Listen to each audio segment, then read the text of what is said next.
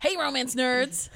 I told Jackie I wanted to do a mini-sode about our favorite books with red covers, so I could be like, "Hey, what's black and white and red all over these books?"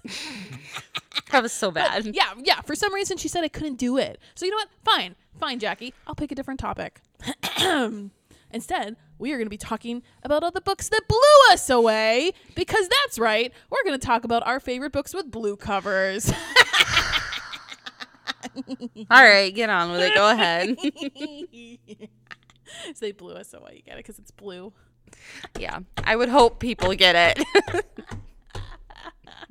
They'll teach you to say no to puns. well, for some reason, whenever I do that as a display, nobody gets it. So Can't help that your patrons are dumb. Our romance nerds though are very smart. Yes, they get it. They get gotten it. If you see, if okay, listen. If you go into a library and you see a display that you think is sarcastic, feel free to laugh. That's fine. Like I did a procrastination display and it had no books on it and mm. nobody laughed. So just come on, guys. Give us rude. librarians something. We have to get our joy out of something. Anyways, Jen, carry on with our blue books. So I want to bring up One to Watch by Kate Stayman Oh, yeah, yeah, London yeah. again for our newer listeners, just because I was still really surprised by how much I liked it, even in hindsight. We did a whole podcast about it a while back, so and I still think about it now and again. Yeah. It's about a plus size influencer going onto a bachelorette type reality show. It ends up being this love letter to fat women, fashion, and just confidence.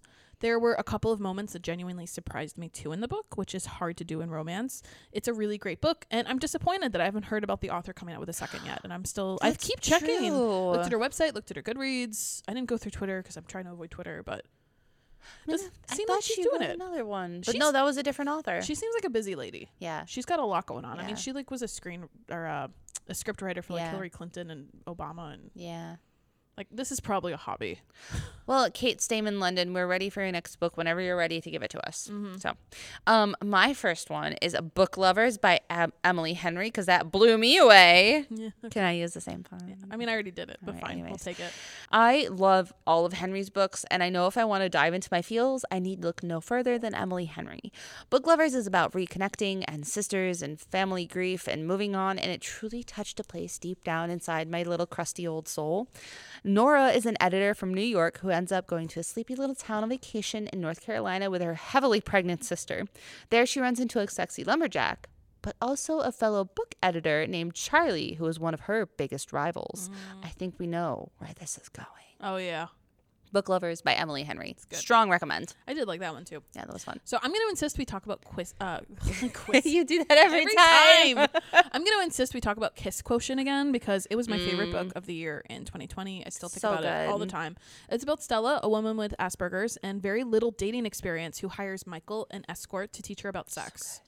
It could have very easily been a cliche mess with all of those factors, but it's a really beautiful story with a lot of funny and touching moments. Mm. It made me Uh, cry so hard.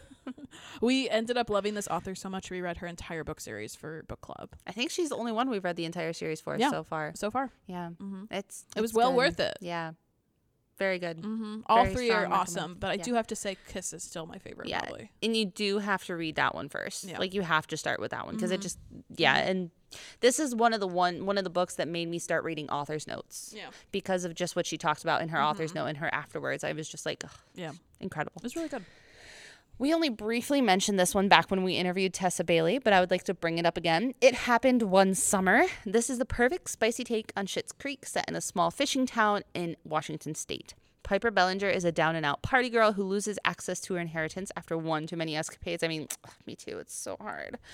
Uh, cut off, she heads back to her father's dive bar in Washington, where she meets surly local fisherman Brendan and quickly butts heads with him. If you want rivals to lovers, insta heat, grumpy sunshine, and a heroine blundering, blundering her way through everything, all wrapped up in Tessa's classic steam, then look no further. It kind of sounds like Tessa really wanted Alexis and Mutt to end up together. Yeah. So it's like the book. That's for those exactly exactly what it is. and um they break a table. That's all I'm gonna say. So okay. you know, you know. Well, those were our beautiful blue books. Mhm. If you would like any more, please feel free to email us at ragingromantics at nopl.org. Email us. Send us a color. We'll give you all of our favorite yellow books, blue, purple books, golden books, books. whatever we want. We'll Yeah. send them to you. Yeah.